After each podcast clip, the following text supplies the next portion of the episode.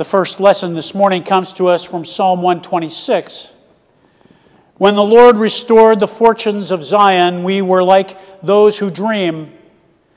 Then our mouth was filled with laughter, and our tongue with shouts of joy. Then it was said among nations, The Lord has done great things for them. The Lord has done great things for us. And we rejoiced. Restore our fortunes, O Lord, like the watercourses of the Negev. May those who sow in tears reap with shouts of joy. Those who go out weeping, bearing the seed of sowing, shall come home with shouts of joy, carrying their sheaves. And from the Gospel of John, chapter 12, verses 1 through 8. Listen for the Word of God as it touches your hearts, minds, and souls. Six days before the Passover, Jesus came to Bethany, the home of Lazarus, whom he had raised from the dead. There they gave a dinner for him. Martha served, and Lazarus was one of those at the table with him. Mary, Mary took a pound of costly perfume made of pure nard, anointed Jesus' feet, and wiped them with her hair. The house was filled with the fragrance of perfume. But Judas Iscariot, one of his disciples, the one who was about to betray him, said, Why was this perfume not sold for 300 denarii and the money given to the poor? He said this not because he cared about the poor, but because he was a thief. He kept the common purse and used to steal what was put into it. Jesus said, Leave her alone.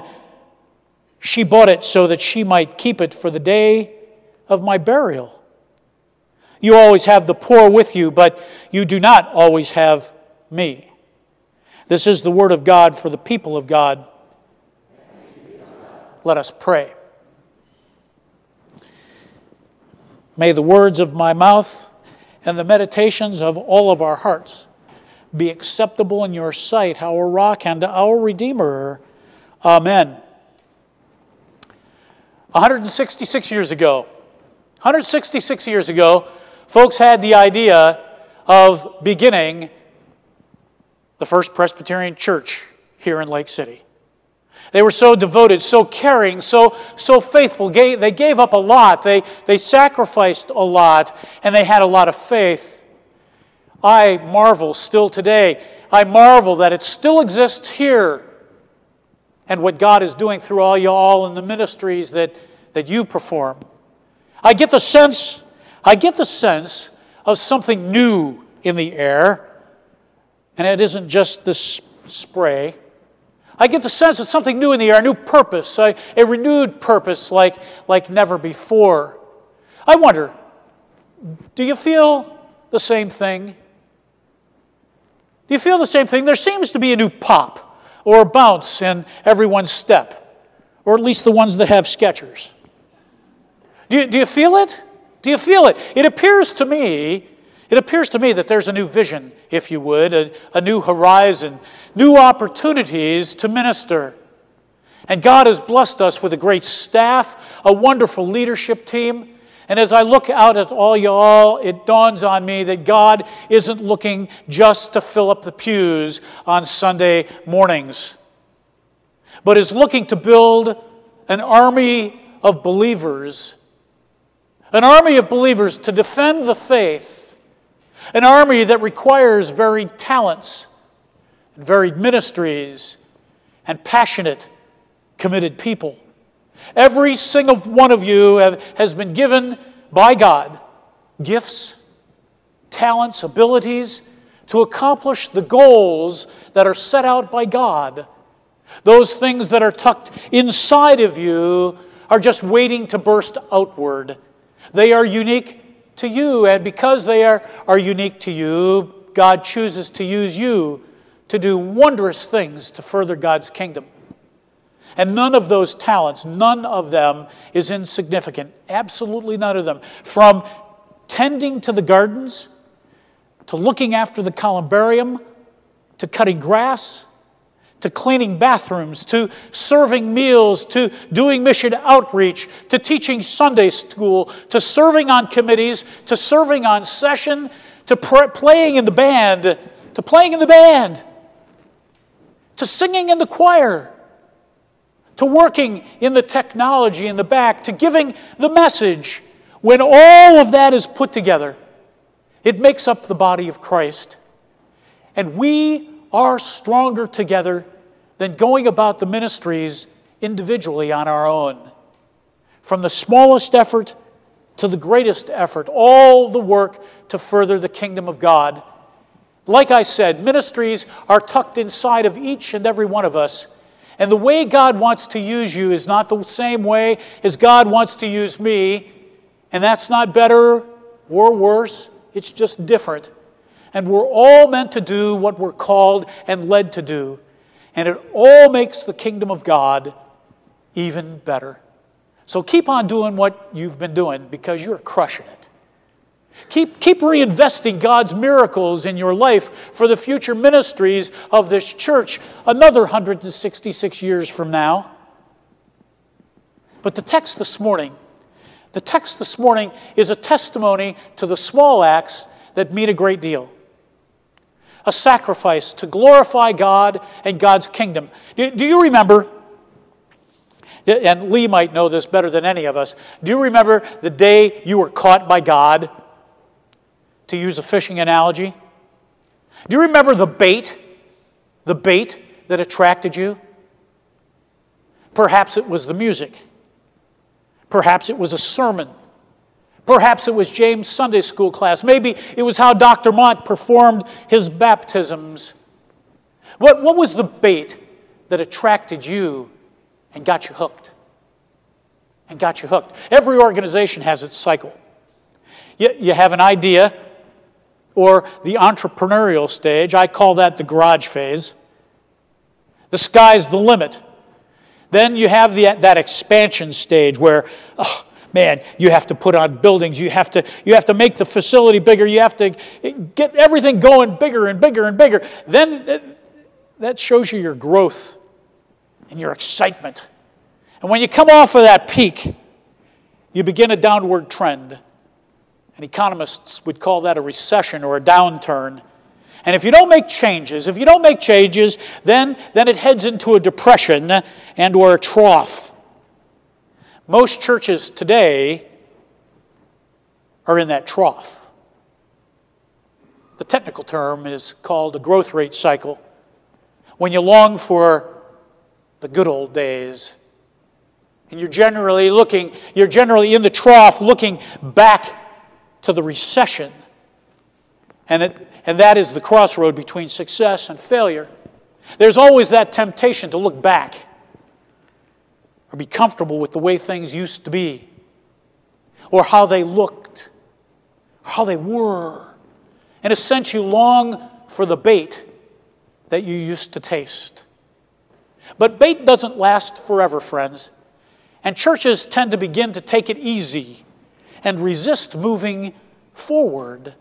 They like it just the way it is. They like it just the way things are. Easy peasy. You can go on automatic pilot. You don't have to turn the plane. You don't have to direct the boat. To make it another, to make point the other way, every church, every single one, is in one of three phases: risk taking, caretaking, and undertaking. The, the risk taking phase is, is that scrappy, go get 'em phase, that, that full of vim and vigor, that full of fire, that full of ambition, let's, uh, full of hope and vision. Uh, we're going to go take the flag.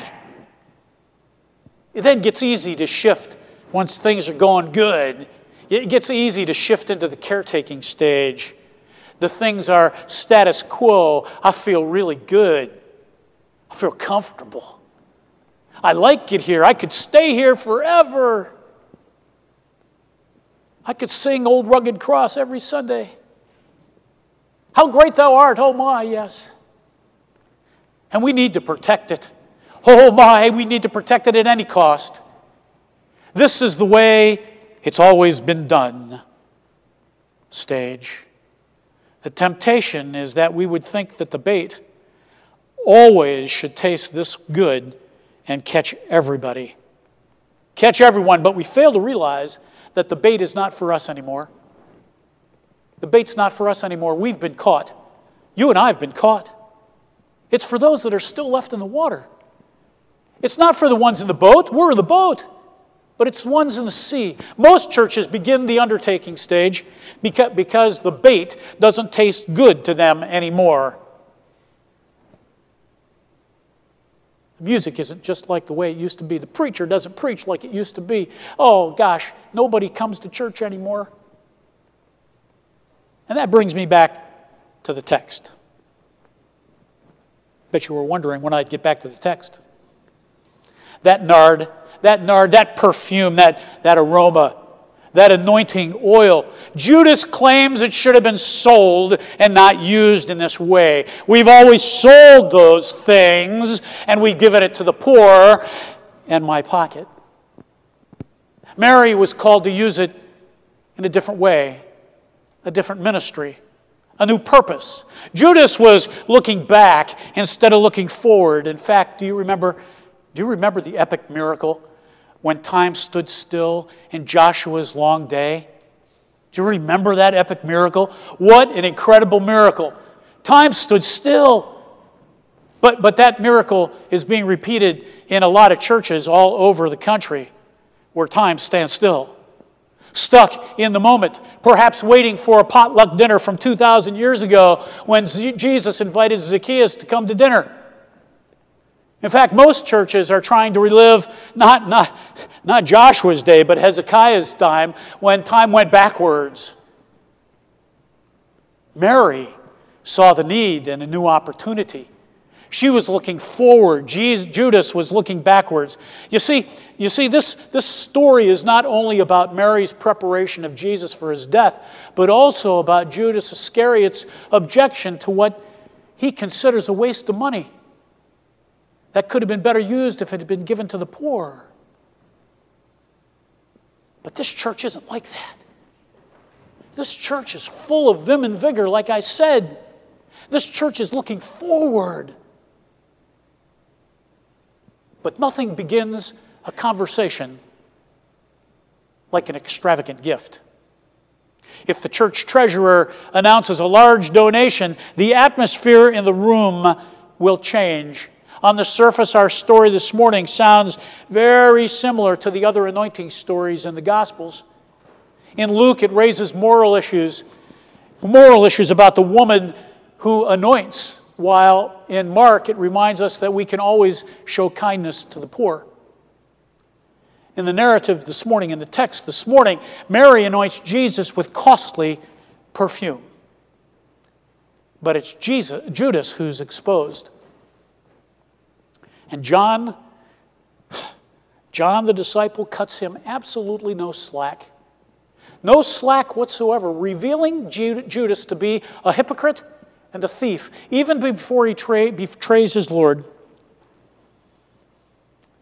We're being asked to reflect on the attitudes surrounding an extravagant gift. A gift may provoke suspicion about motives. Why in the world would they give that kind of money? Others will complain that generosity skews all the prevailing complacency. Huh, what do they want with that money? A few may perceive that any criticism of the generosity is a wonderful way to dodge its power. Some of us should also come clean about money and its enticing power over us. A colleague of mine and Joan knows him well. A, co- a, colleague of mine, Reverend Bill Carter of Clark, Clarks Summit Presbyterian Church uh, up in Clarks Summit, Pennsylvania, uh, up at the presbytery I used to be in. We served on the council uh, together. He told us a story at one of those council meetings around stewardship time, and I'm gonna never, I'm never going to forget it. The furor that he sparked at this meeting. He tells a story that at the stewardship conference that he had just attended with a group of pastors and lay people, who were gathered to discuss generosity, one of the presenters, one of the presenters spoke about offering a gift directly to God. I'm going to give this gift directly to God. And the clergy rolled their eyes. Really? And then he pulled out a $100 bill out of his wallet. Notice I didn't pull out a $100 bill. Then he pulled a $100 bill from his wallet and he set it on fire and he placed it in the ashtray and prayed, Lord, I offer this gift to you and you alone. The reaction was charged. Folks began to fidget in their chairs, watching that crisp $100 bill go up in flames and smoke as if it were perfume. One whispered it was illegal to burn currency. Another was heard to mumble under his breath, if he's going to burn all of his money, perhaps he has a few more hundreds in his wallet that he can give to me. I know what to do with them. There was nervous laughter around the room, and the speaker asked, Don't you understand? Don't you understand? I'm offering it to God. And that means it's going to cease being useful for the rest of us, useful to me. It's in God's hands. Yes, a $100 bill up in smoke. It was an anxious and pivotal moment. I know it's strange to be talking on this Sunday in Lent about generosity and giving. I generally only do that during stewardship season or just before an offering. But a woman, a woman named Mary, wasted perfume on Jesus. And we can speculate all the reasons in the world, particularly when we hear the description of how she wiped his feet with her hair. Because of the literary context, we can surmise that she felt grateful for her brother's restoration. If, as Jesus suggests, she purchased it for the day of his burial, the gift was not only six days premature, but it was unnecessary after his resurrection. But Jesus would use that gift later as he was anointed. The aroma of that nard permeated the air stayed on his robe as he was arrested. The police could smell it. As he went to trial, after he was kneeling on the floor, Caiaphas could smell it. When they went to Pilate, Pilate, too, when he asked, What is truth? Pilate could smell it. And as they nailed our Savior to the cross, the soldiers could smell it. As he hung with the thieves, thieves could smell it. As Joseph of Arimathea took him off of the cross and wrapped him in the white linen cloth, he could smell it. The aroma, the aroma of love. the aroma of love. That's what cooked Jesus through these next six days. The aroma of love. Curiously, Jesus does not make or take an issue with the temporary nature of the gift.